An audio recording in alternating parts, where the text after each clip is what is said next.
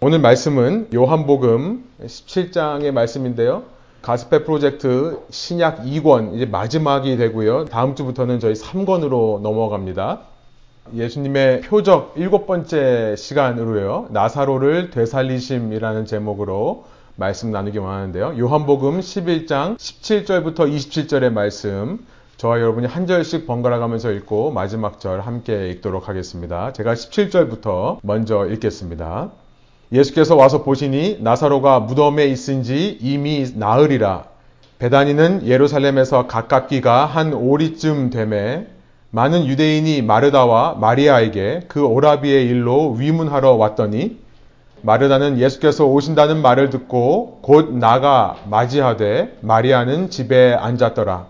마르다가 예수께 여짜오되 주께서 여기 계셨더라면 내 오라버니가 죽지 아니하였겠나이다. 그러나 나는 이제라도 주께서 무엇이든지 하나님께 구하시는 것을 하나님이 주실 줄을 아나이다. 예수께서 이르시되 내 오라비가 다시 살아나리라. 마르다가 이르되 마지막 날 부활 때에는 다시 살아날 줄을 내가 아나이다. 예수께서 이르시되 나는 부활이요 생명이니 나를 믿는 자는 죽어도 살겠고 무릇 살아서 나를 믿는 자는 영원히 죽지 아니하리니 이것을 내가 믿느냐. 마지막 27절 함께 읽습니다. 이르되 주여 그러하외다. 주는 그리스도시요 세상에 오시는 하나님의 아들이신 줄 내가 믿나이다. 아멘. 예수님의 표적 일곱 번째 시간으로 살펴보는 마지막 표적은요. 죽은 나사로를 되살리시는 기적을 행하시는 장면입니다. 표적, 사인이라고 하는 것은 그 자체의 목적이 있는 것이 아니라고 말씀을 드렸습니다. 이것을 통해 예수님이 누구신지를 가리키고 있는 표지판이다. 또 그 예수님이 다스리시는 통치의 삶, 그 삶의 현실이 어떤 건지를 가리키고 있는 표지판이다라고 말씀드렸습니다. 이 일곱 번째 표적은 제 생각에 예수님의 모든 표적들 중에 가장 궁극적인 얼티밋 사인이라고 할 수 있겠다 싶습니다. 젊은이들 표현으로는요, 끝판왕이라는 말을 쓰는데요. 예수님의 표적 중에 끝판왕이 바로 이 일곱 번째 표적이 아닌가 싶습니다. 죽은 사람이 되살아나는 것. 정확히 말하면 죽은 지 4일 된 사람이 다시 살아나는 것. 이것도 놀랍지만요. 그러나 이것이 목적이 아니라고 그랬죠. 이 일을 통해 가리키고 있는 예수님이 누구신가, 또 예수님이 다스리는 삶의 현실이 어떤 모습인가를 말씀하시는 것이야말로 우리 신앙에 있어서 가장 놀랍고 궁극적인 능력으로 역사하기 때문이다 생각하기 때문입니다. 그래서 제가 이것을 표적의 끝판왕이라고 부르고 싶은 이유입니다. 신앙을 가진 사람에게서만 보일 수 있는 놀라운 능력, 그것을 말씀하는 표적이기 때문에 그렇다는 것이죠. 믿는 사람에게서만 보여지는 놀라운 능력, 그것이 무엇인지 그것을 말씀하는 우리 본문 속으로 한번 들어가 보기 원합니다. 짧은 시간이지만 저희가 본문을 좀 살펴보면서 그 메시지를 좀 생각해 보기 원하는데요. 우선 이 요한복음 11장의 위치를 아는 것이 중요하다 생각이 듭니다. 요한복음에서 요한복음 11장이 갖는 위치는요, 예수님께서 이 땅의 사역의 맨 마지막 때 이야기를 전하고 있습니다. 이제 예수님께서 십자가에 달려 죽으시는 것을 바로 눈앞에 둔 상황, 그것이 11장의 배경입니다. 그리고 예수님께서 이제 마지막으로 예루살렘에 올라가는 장면이 11장 마지막에 그려져 있는 것입니다. 이제 예루살렘에 올라가시면 그가 이미 예언하신 대로 그는 유대인 종교 지도자들에 의해서 붙잡힘을 당해서 재판을 받고 그것도 불의한 재판이죠.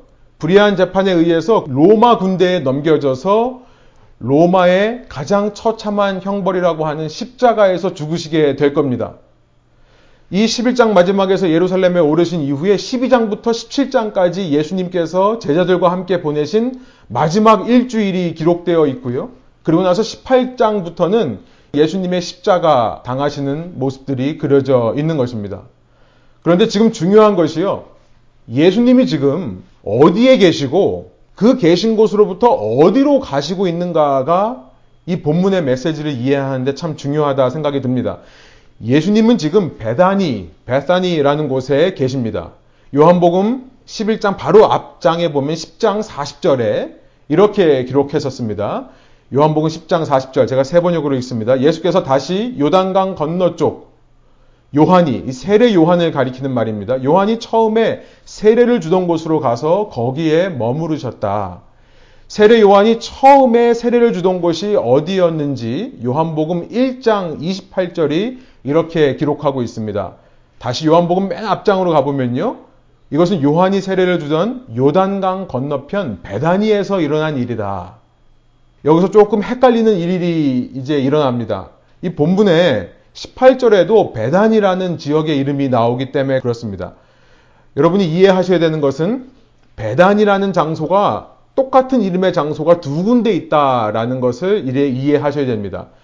제가 이것 때문에 많이 헷갈렸습니다. 베단이가 두 군데 있는 겁니다. 하나는 본문 18절에서 보여주시는 예루살렘 인근에 있는 베다니입니다. 한 오리쯤 된다라고 되어 있는데 정확히 말하면 계산해 보면 약 1.7마일 정도 되는 영어 성경에서 한 2마일, 2마일 정도 떨어진 곳이라고 표현하고 있는데요. 저는 이것을 가까운 베다니라고 표현하고 싶습니다. 이곳에는 나사로와 마르다, 마리아의 집이 있습니다. 또 하나의 베다니는 아까 말씀드린 요한이 처음 세례를 베풀던 요단강 건너편에 있던 베다니인데요. 이것은 실제로 보면 예루살렘으로부터 동쪽으로 약 100마일 이상 떨어져 있는 곳입니다. 킬로미터로 150km 떨어져 있는 베다니라는 곳이 있습니다. 지금 예수님이 계신 곳이에요. 이것을 저는 먼 베다니라고 표현해 보겠습니다. 이것을 이해하시는 것이 본문을 이해하시는데 도움이 됩니다. 요한복음 10장에 보면 예수님께서 왜먼 베다니 그쪽으로 가시게 되었는가? 10장 22절 23절에 보면 지금 예수님께서 계시던 곳은 예루살렘 솔로몬 행각이었습니다. 그러니까 예루살렘 성 안에 와 계셨어요. 그런데 그런 예수님이 갑자기 먼 베다니로 가신 이유에 대해서 10장 31절 39절은요. 사람들이 그를 돌로 쳐서 죽이려고 했기 때문이다라고 기록하고 있습니다. 예수님이 스스로 하나님의 아들이라고 말하자 이거는 신성모독이다. 재판도 필요 없는 신성모독이다라고 하면서 그 자리에서 돌로 쳐서 죽이려고 했다는 겁니다. 여러분 그 상황을 한번 상상해 보세요. 여러분이 제자들 된 입장에서 한번 상상을 해 보세요. 아마 끔찍한 위협의 상황이었을 것입니다. 죽을 고비를 넘겼다라고 생각할 그 상황이었을 거예요. 예수님은 이렇게 말씀하십니다. 내가 내 자신을 내어주는 것이지 남들이 나를 잡는 것이 아니다. 예수님은 우리의 생각과는 달리 사람들의 손에 의해 붙잡히시는 분이 아니었습니다. 그를 붙잡을 수 있는 자는 아무도 없습니다. 이 요한복음이 계속해서 그것을 강조하고 있는데요. 아직 단지 때가 아니기 때문에 사람들 손에 붙잡히지 않고 빠져나가는 장면이 계속 기록되어 있었습니다. 예를 들면 8장 20절 같은 경우에요. 예수님은 자신을 돌로 쳐서 죽이려는 사람들 사이를 유유히 빠져나와 먼 배단위로 가시는데요. 그런 배경 속에서 11장이 시작되면서 11장 3절에 하나의 소식이 들려오는 겁니다. 가까운 베다니에 살고 있는 예루살렘 인근의 베다니에 살고 있는 나사로가 병들었다는 소식을 듣게 됩니다. 11장 3절입니다. 세 번역이에요. 그 누이들이 이 마르다와 마리아가 사람을 예수께로 보내서 말하였다. 주님 보십시오. 주님께서 사랑하시는 사람이 앓고 있습니다. 요한복음 11장 5절에 보면 예수님께서 이 가족을 특별하게 사랑하셨다는 것을 알게 됩니다. 나사로와 마르다, 마리아 이 세 사람을 사랑하셨다라는 기록이 5절에 되어 있습니다. 각별한 관계가 있었던 가족이었던 모양입니다. 그런데 그 소식을 듣고 예수님은 이틀을 더 배단이, 그먼 배단위에 머무십니다. 왜 그러셨을까요? 이것은 곧 밝혀집니다. 잘 들으면 밝혀지십니다. 이제 이 일이 지났습니다. 예수님은 제자들이 두려워하는 말씀을 결국 하시기 시작합니다. 7절과 11절에 보면 그 나사로가 있는 가까운 배단위로 가겠다라고 말씀을 하시는 겁니다. 11장 8절의 제자들의 반응이 너무나 당연합니다. 방금 전에 돌로 쳐서 죽임을 당할 위험할 고비를 넘겼던 제자들이 이렇게 말하는 것이 당연하지 않습니까? 제자들이 예수께 말하였다.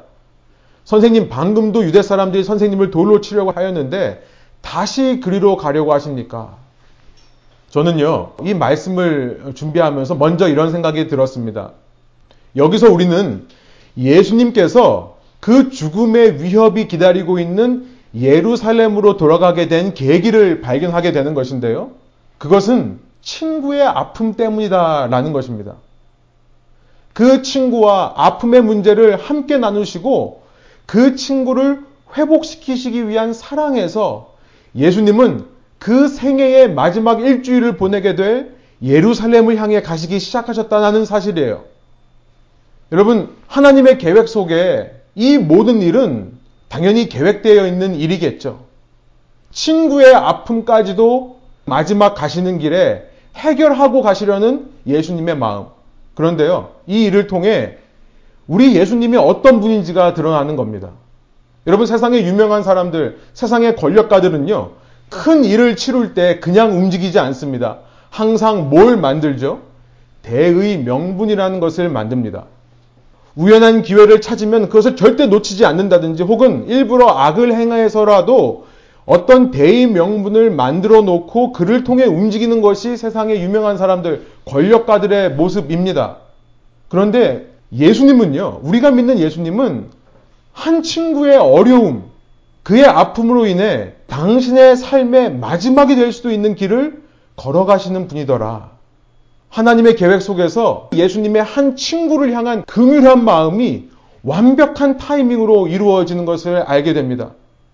하나님의 타이밍 속에서 친구를 향한 그 긍휼한 마음, 그것을 통해 나사로를 회복하실 뿐만 아니라 나사로를 구원하실 뿐만 아니라 그 나사로의 사건을 통해 예수님은 사랑하는 자들과 제자들의 믿음, 곧 오늘 우리의 믿음까지도 회복시키시는 완벽한 타이밍을 계획하고 계셨던 겁니다. 나사로가 잠들었다라고 예수님께서 말씀하시는데요.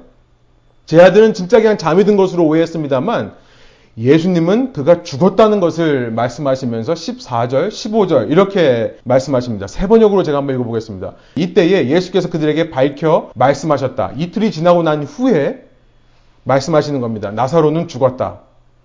그런데 그에게로 가는 이유에 대해서 이렇게 말씀하시는 겁니다. 내가 거기에 있지 않은 것이 너희를 위하여 도리어 잘된 이름으로 기쁘게 생각한다.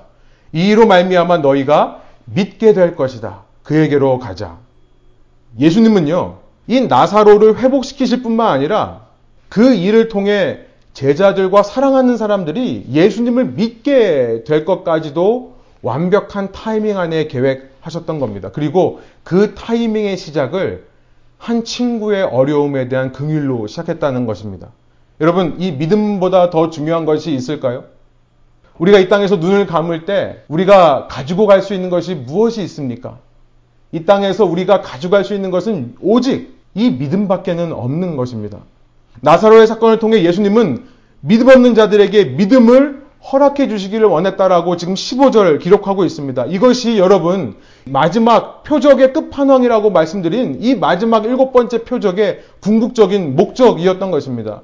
이 표적이 예수님 표적 중에 끝판왕이 되는 이유는요. 바로 이런 의미에서 한 말인 거예요. 이 표적을 통해 사랑하시는 자들, 제자들은 진정한 믿음을 소유하게 된다. 여러분, 이전까지는 그들이 믿음이 있었습니다. 그러나 그 믿음은 완전하게 하지 못하는 믿음이었습니다. 오늘 본문을 읽어보면 마르다가 예수님께 말합니다. 예수님, 예수님께서 여기 계셨더라면 내 오빠가 죽지 않았을 것입니다. 믿음이 있습니다. 그 속에 믿음이 있는 거죠. 예수님은 죽을 사람도 되살릴 수 있다라는 믿음을 가지고 있는 믿음의 고백입니다. 그러나 여러분 이 믿음이 온전한 믿음이 아니었던 것입니다. 이 믿음만으로는 구원에 이르지 못합니다. 여기서 한 걸음 더 나아가서 완전한 믿음을 소유하게 하시기 위해 예수님께서 정확한 타이밍에 이 사건, 이 표적을 이루셨는데요. 여러분 그 믿음을 뭐라고 부르는지 아십니까? 부활 신앙이라고 부르는 겁니다. 부활 신앙. 우리의 믿음은 예수님이 내 죄를 사해 주시는 그 십자가의 믿음만이 아니라 한 걸음 더 나아가서 부활 신앙까지 갈 때 우리의 믿음이 완전해진다라는 사실을 이 표적을 통해 말씀하시기 원한다는 겁니다. 아무튼 이 이야기는 계속됩니다. 예수님은 이제 먼 베다니에서 가까운 베다니로 오십니다. 17절, 18절입니다. 예수께서 와서 보시니 나사로가 무덤에 있은 지 이미 나흘이라 베다니는 예루살렘에서 가깝기가 한 오리쯤 되매라고 말씀하고 있습니다. 18절을 굳이 요한이 넣어서 설명하는 이유가 무엇일까요? 요단강 건너편에 있는 베다니에서부터 이 베다니까지 오는 데는 하루 이틀 만에 올 수 있는 거리가 아님을 상기시키기 위해, remind 시키기 위함이 아니겠습니까? 당시 이 요단강 건너편에 있던 베다니, 예수님께서 계신 베다니로부터 이 베다니, 가까운 베다니까지 오는 거리는요, 약 150km라고 말씀을 드렸습니다. 당시 건강한 남성이 하루 평균 걷는 길이가 40km에서 45km입니다. 더 이상 걸어가면 너무나 피곤하기 때문에요. 그렇게 걷고 쉽니다. 그렇다면 150km라면 대략 4일이 걸리는 시간이었다는 것을 우리가 알게 되는 거죠. 그러니까 11장 7절과 11절과 15절에서 먼 베다니에 계시던 예수님께서 이제 우리 갈 때가 되었다. 나사로에게 가자. 라고 하셨을 때 그때 아마 병을 앓던 나사로가 죽었다는 것을 우리가 알게 되는 것이죠. 그 시점이 죽었던 시점이고요. 그때 바로 출발하셔서 지금 나사로의 집에 오셨으므로 죽은 지 4일이 지났다라고 하는 17절의 기록과 일치하게 되는 것입니다.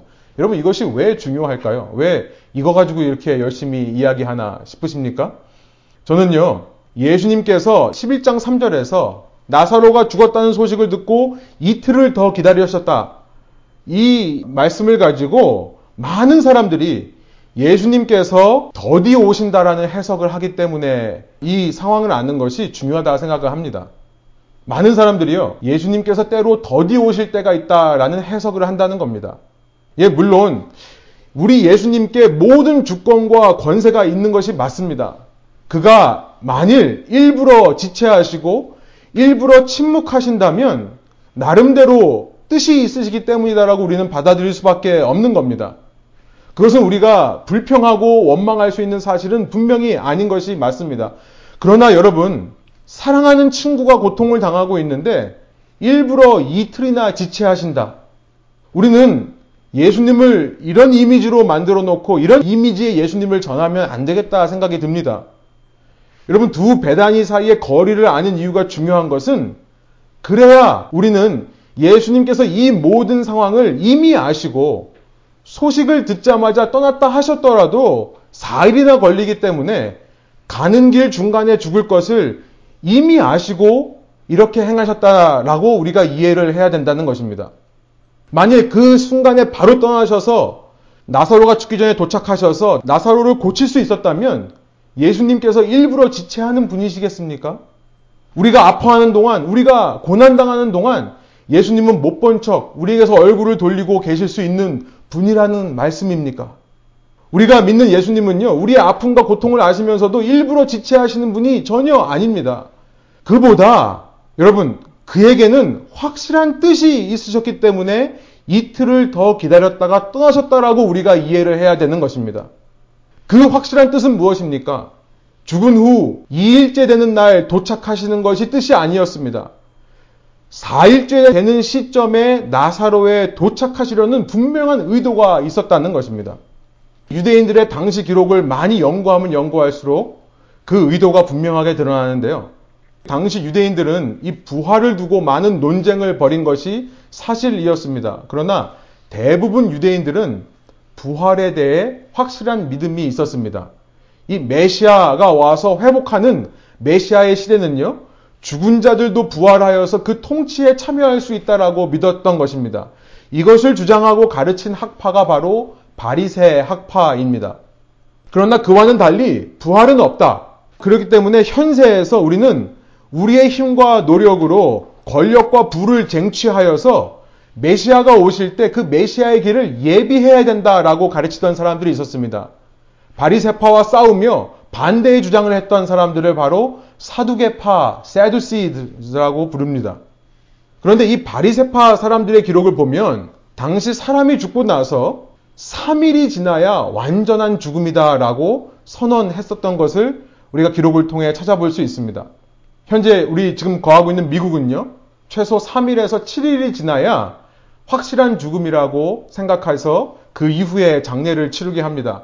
이것은 카운티마다 주마다 법이 다 다릅니다. 당시 유대인들 생각에는 3일이에요. 3일 전까지는 떠났던 영이 다시 들어와서 재생되는 일이 가능했다라고 믿었던 것입니다. resuscitation. 다시 살아나는 일이 가능하다라고 믿었던 거예요. 그러나 4일째부터는 몸의 부패가 시작되기 때문에 그 중동의 기후 속에서 4일부터는 부패하기 때문에 4일부터는 완전한 죽음이다라고 선언했던 것입니다. 그래서 39절에 보면 오늘 본문 이후에 보면 이런 이야기가 있습니다. 예수께서 돌을 옮겨 놓아라. 이제 나사로를 살리시기 위해 돌을 옮기라라고 말하니 마르다가 말하는 겁니다. 주님, 죽은 지가 나흘이나 되어서 벌써 냄새가 납니다. 예수님께서 4일째 오신 것에 분명한 의도가 있습니다. 여러분, 이것을 우리가 깨달아야 된다는 거예요. 3일이 지나서 완전한 죽음이 이루어졌을 때, 그때 되살리기 위해 오셨다라는 사실이에요. 곧, 모든 사람에게 나사로의 확실한 죽음 상태를 확인시켜 주시고, 그 죽음의 무거운 슬픔과 두려움을 명확하게 보여주시기 위해 그는 이틀을 더 기다리신 겁니다. 여러분, 여기서 우리가 발견하는 놀라운 신앙의 능력이 있습니다. 이 표적이 가리키고 있는 능력의 현실이 있는 것입니다. 그것은요, 여러분, 죽음의 그림자가 짙게 가리울수록 더 크게 빛나는 우리 주님의 생명의 빛인 줄로 믿습니다. 그 어둠 속에 빛이 비쳤지만 아무도 그 빛을 알아보지 못하는 상황 속에서 예수님은 때로 그 빛과 정반대되는 어둠의 현실을 분명하게 보여주심으로 이 빛이 더 드러나게 역사하신다는 것입니다.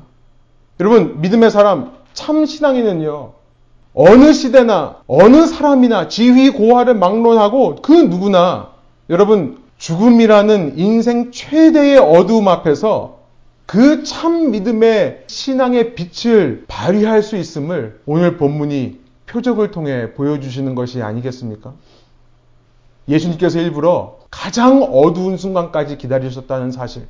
그가 굼뜨게 오시는 분이 아닙니다. 지체하시는 분이 아닙니다. 오히려 우리에게 이 어두움의 상황을 통해 밝은 빛을 보도록 하시기 위해 여러분 하루 중에 해 뜨기 직전이야말로 가장 어두운 때라고 하지 않습니까? 우리의 삶에 어두움이 짙어진다면 여러분 하루하루 삶 속에 고난이 고난을 이어서 우리에게 찾아온다면 도대체 언제 이 고난은 끝이 오는가? 라는 생각이 드신다면 여러분, 여러분과 저의 삶에 어둠이 더 짙어질 때 그때가 가장 빛에 가까운 순간임을 기억하라는 메시지인 것입니다. 그것을 보여주시는 거예요.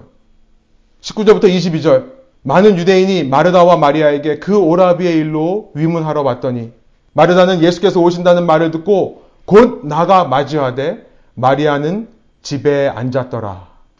마음이 상한 거죠. 삐져 있는 겁니다.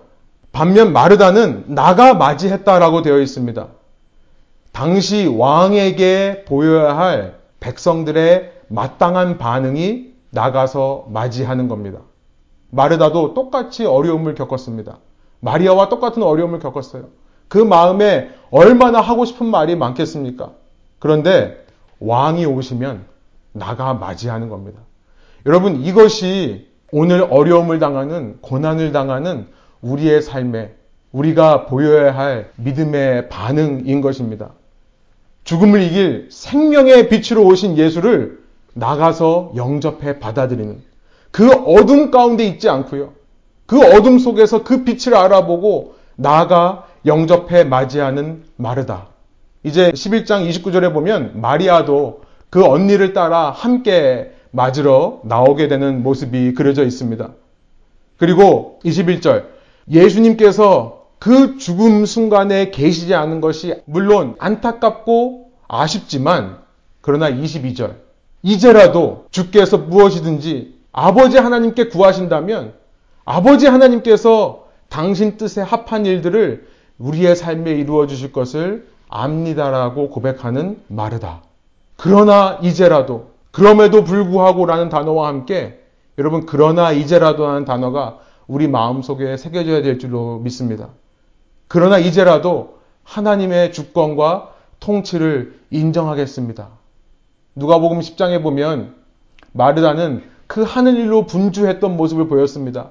그와는 달리 마리아는 예수님 곁에서 예수님의 말씀을 듣고 사모하는 모습을 보였습니다만 아마도 사도 요한은 마르다 속에 있던 어쩌면 마리아보다 더 깊은 신앙의 모습을, 신앙의 마음을 짚고 넘어가고 싶었는지도 모르겠습니다. 정말로 예수님을 왕으로 영접한 사람이라면 날마다 짙어지는 어두움 가운데서 오히려 그 왕을 맞으러 주님께로 나오게 된다는 사실. 여러분, 그때 그에게 예수님의 음성이 들려집니다. 23절. 예수께서 이르시되 내 오라비가 다시 살아나리라. 마르다는 24절. 당시 유대인들이 가지고 있던 부활 신앙을 얘기합니다. 예, 마지막 날 부활 때에는 다시 살아날 줄 내가 아나이다.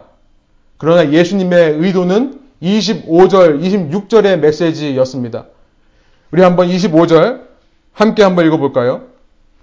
예수께서 이르시되 나는 부활이요 생명이니 나를 믿는 자는 죽어도 살겠고 나는 부활이고 나는 생명이다.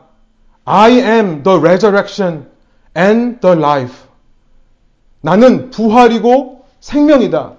바로 이것을 알려주시기 위해 이 일곱 번째 표적을 행하신 겁니다.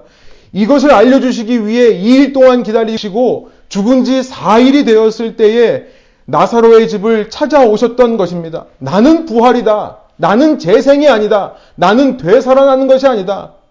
resuscitation. 다시 살아나는 것이 아니다. 여러분, resurrection은요, 재생한 것과는 다릅니다. 부활의 의미를 예수님께서 먼저 25절 말씀해 주십니다. 부활의 정의입니다. 25절 후반절이에요. 나를 믿는 자는 죽어도 살겠고, 여러분, 죽음이라는 단어가 보이십니까? 부활이라고 하는 참 믿음을 붙잡기 위해서는 죽음이 필요하다는 사실. 부활이란 완전한 죽음, 완전히 죽은 이후에나 이루어지는 것. 재생은요, 아직 죽지 않은 자가 되살아나는 것일 뿐입니다. 완전한 죽음 이후에만 가능한 부활에 대해 말씀하시는 겁니다. 부활의 정의입니다. 여러분, 죽음이 없이는 부활이 있을 수가 없다라는 것입니다. 이것이 어떻게 가능할까요? 여러분, 이런 역전이 어디 있습니까? 이런 인생의 반전이 어디 있습니까? 이것은 우리가 믿는 예수님, 그 예수님 안에 있는 놀라운 생명력으로만 가능하다는 것을 이 표적이 보여주는 겁니다. 오직 믿음으로만 가능하다라고 25절 말씀하고 있습니다. 그것을 믿는 자는 죽어도 살 것이다. 부활에 동참하게 될 것이다. 그리고 나서 I am the life. 나는 생명이다. 라고 말씀하십니다. 그 생명이라는 것의 정의가 26절에 따라 나옵니다. 함께 한번 읽어 볼까요? 무릇 살아서 나를 믿는 자는 영원히 죽지 아니하리니 이것을 내가 믿느냐. 여러분 생명이라는 단어 앞에 더 life 정관사가 붙어 있습니다. 그것은 이 땅에서 우리가 사는 이 육신의 삶을 가리키는 것이 아닙니다. 여러분 우리는 착각하지 말아야 됩니다. 이 땅의 생명이 우리의 전부가 아니라는 사실이에요. 이 땅은 그 영원한 생명의 일부라는 것입니다. 참 생명은 죽음 이후부터 시작된다는 사실이에요. 우리가 소유한 생명은 영원히 죽지 않는 영생이더라라는 것입니다. 여러분 이것을 믿으십니까? 이것을 내가 믿느냐라고 물어보십니다. 우리 27절 함께 믿음의 고백으로 올려드릴까요? 이르되 주여 그러하여다 주는 그리스도시요 세상에 오시는 하나님의 아들이신 줄 내가 믿나이다. 여러분 마르다에게 이전까지 예수님에 대한 믿음이 있었습니다. 그것은 예수님의 능력에 관한 믿음이었는지도 몰라요.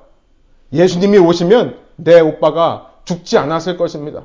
그것도 귀한 믿음이지만 이제서야 마르다 속에 참 믿음의 완성이 일어납니다. 그 믿음은 부활과 생명까지를 믿는 것이고요. 여러분, 그 부활과 생명은 모두 죽음을 피해 이루어지는 것이 아니라 부활과 생명이라는 것은 죽음이라는 관문을 통과하여 이루어진다는 사실. 여러분, 이전 세상에서 죽음이라는 것은 하나님의 저주였습니다. 죄악된 우리의 인생에 대한 하나님의 심판의 결과로 우리는 죽습니다. 죄의 값은 사망이라고 말합니다. 죄악된 우리의 인생에서 우리가 지불해야 될 마지막 payment, last payment가 바로 사망이었던 것입니다. 그러나 예수 그리스도 안에서 그 죽음은요, 완전한 믿음을 향한 통로가 되는 것입니다. 예수 그리스도 안에서 죽음은 부활과 생명이라는 참 믿음의 시작점이 된다는 것입니다. 부활과 생명이신 예수 그리스도를 만나는 곳이 죽음이 되는 것이고요. 부활과 생명이신 예수님과 맞닿아 있는 생명이 역사하는 공간이 바로 죽음이 되었던 것입니다. 그래서요, 고린도전서 15장 54절부터 55절, 사도 바울이 이 참 신앙에 대해 알고 나서 이렇게 외칩니다. 이 썩을 이 몸이 썩지 않을 것을 입고 죽을 이 몸이 죽지 않을 것을 입을 그때에 이렇게 기록한 성경 말씀이 이루어질 것입니다. 죽음을 삼키고서 승리를 얻었다. 55절 우리 함께 한번 읽어볼까요? 세번역입니다. 죽음아 너의 승리가 어디 있느냐? 죽음아 너의 독침이 어디 있느냐?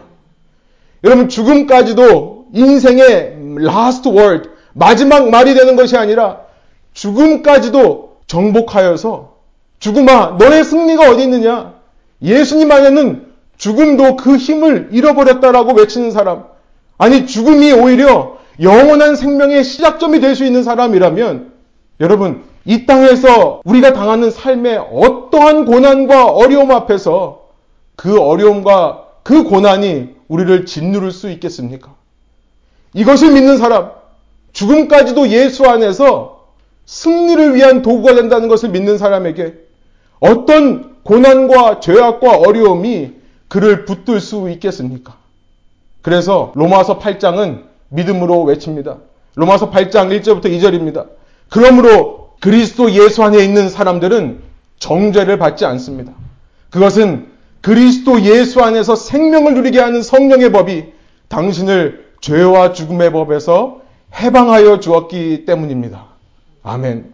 결국 예수님께서 나사로를 되살리시는 이 표적을 향한 것은 단지 기적 자체에 초점이 있던 것이 아니었습니다. 그를 통해 무언가를 가리키는 표지판으로 사용하시는 건데요.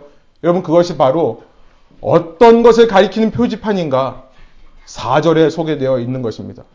우리 마지막으로 4절 한번 한 목소리로 읽어볼까요? 요한복음 11장 4절 세 번역입니다. 예수께서 들으시고 말씀하셨다. 이 병은 죽을 병이 아니라 오히려 하나님의 영광을 드러낼 병이다. 이것으로 말미암아 하나님의 아들이 영광을 받게 될 것이다. 하나님의 영광, 하나님의 어떤 분인지 그의 본질이 드러나는 것, 그 하나님이 어떤 분인지를 알리기 위해 하나님 아들이 영광을 받을 것을 이 나사로가 죽은 그러나 되살아난 표적이 가리키고 있다는 것입니다.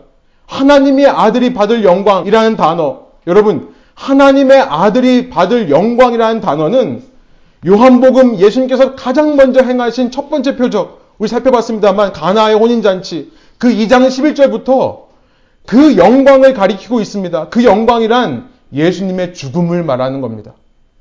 요한복음에서 하나님의 아들이 영광을 얻게 될 때가 되었다. 영광을 얻는다라고 말하는 것은 그 아들이 십자가의 죽음을 죽을 것을 가리키고 있는 표현이라는 것입니다. 그가 죽으시고 나서 3일 만에 부활할 것을 미리 영화의 프리뷰처럼 나사로의 사건을 통해 보여주시기 위해 제자들을 이곳으로 초청하신 겁니다. 그 제자들과 함께 4일을 걸어서 그 죽음의 자리로 오신 겁니다.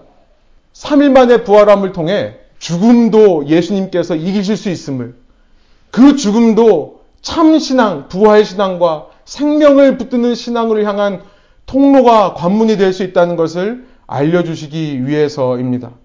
여러분 계시록 1장 17절부터 18절에 보면 이런 말씀이 있습니다. 제가 성경에서 가장 좋아하는 말씀 중에 하나인데요. 예수님께서 이 요한복음을 기록한 사도 요한에게 당신이 누구신지를 알려주시는 분입니다. 예수님께서 당신을 소개하는 소개서인데요. 이렇게 말씀하십니다. 나는 처음이요, 마지막이니, 곧 살아있는 자라. 내가 전에 죽었었노라. 나는 처음이고 마지막인데요. 모든 것의 시작이고 모든 것의 끝인데요. 나는 살아있다가 나는 죽었던 자다라고 말씀하십니다. 여러분, 죽음이라는 것, 이 회복된 나사로가 죽지 않고 살아있습니까? 아니요. 그는 이미 죽어서 이 땅을 떠났습니다. 여기에 있는 우리 모두도 어느 날은 이 땅을 떠날 때가 오는 겁니다. 그러나 죽음이라는 것은 결코 더 이상 예수 안에서 저주가 아니라는 사실. 그것은 참 신앙으로 가기 위한 관문이라는 사실. 그러면서 예수님께서 이렇게 자신을 소개합니다. 계시록 1장 18절인데요. 볼지어다 이제 세세토록 살아 있어 사망과 음부의 열쇠를 가졌노니 우리 예수님이 우리를 위해 죽으신 이유 그리고 죽어서 음부로 내려가셨던 이유 무엇인지 아십니까? 그 음부의 열쇠를 가지고 오시기 위해서라는 겁니다.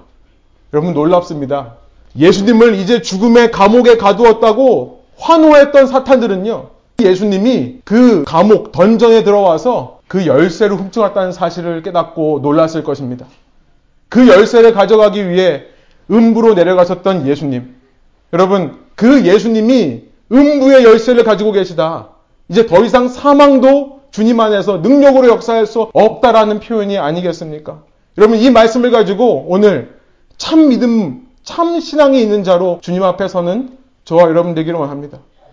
죽음도 이기신 예수님을 믿는 저희가요, 사방으로 우겨싸움을 당한들 쌓이겠습니까? 답답한 일을 당한다 한들 낙심할 수 있겠습니까?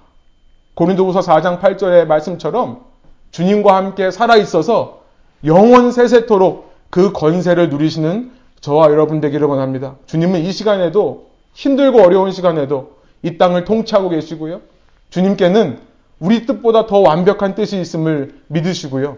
그 뜻은 인류 최대의 반전의 역사, 죽음까지도 구원의 도구로 사용하시는 놀라운 역사라는 것을 믿음으로 받아들이시며 오늘 버텨내고 이겨내며 살아갈 힘과 소망을 얻는 저와 여러분 되기를 소원합니다. 함께 기도하시겠습니다.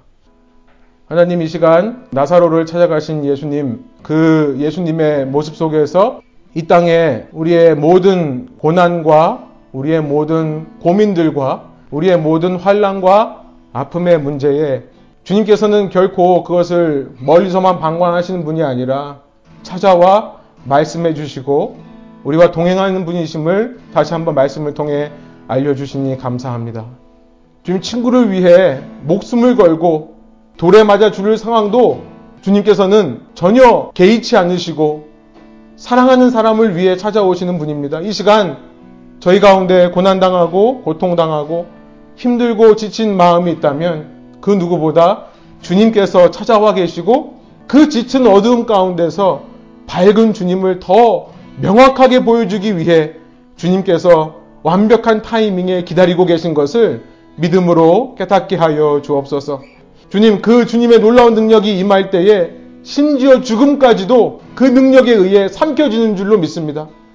우리는 죽음에 의해 삼켜질 수밖에 없는 연약한 존재지만 주님을 믿을 때 주님을 믿는 그 빛이 그 능력이 오히려 죽음을 삼킬 수 있사오니 주님 그런 참된 부활과 생명의 신앙을 가진 자로서 이 세상에서 답답한 일을 당해도 사방으로 우겨싸움을 당해도 넘어지지 않고 쓰러지지 않으며 주님과 함께 이 모든 시간들을 이겨내고 끝내 승리하는 저희 한 사람 한 사람 되게 하여 주옵소서. 그렇게 인도하실 주님께 감사드리며 예수 그리스도의 이름의 영광을 위하여 기도합니다. 아멘.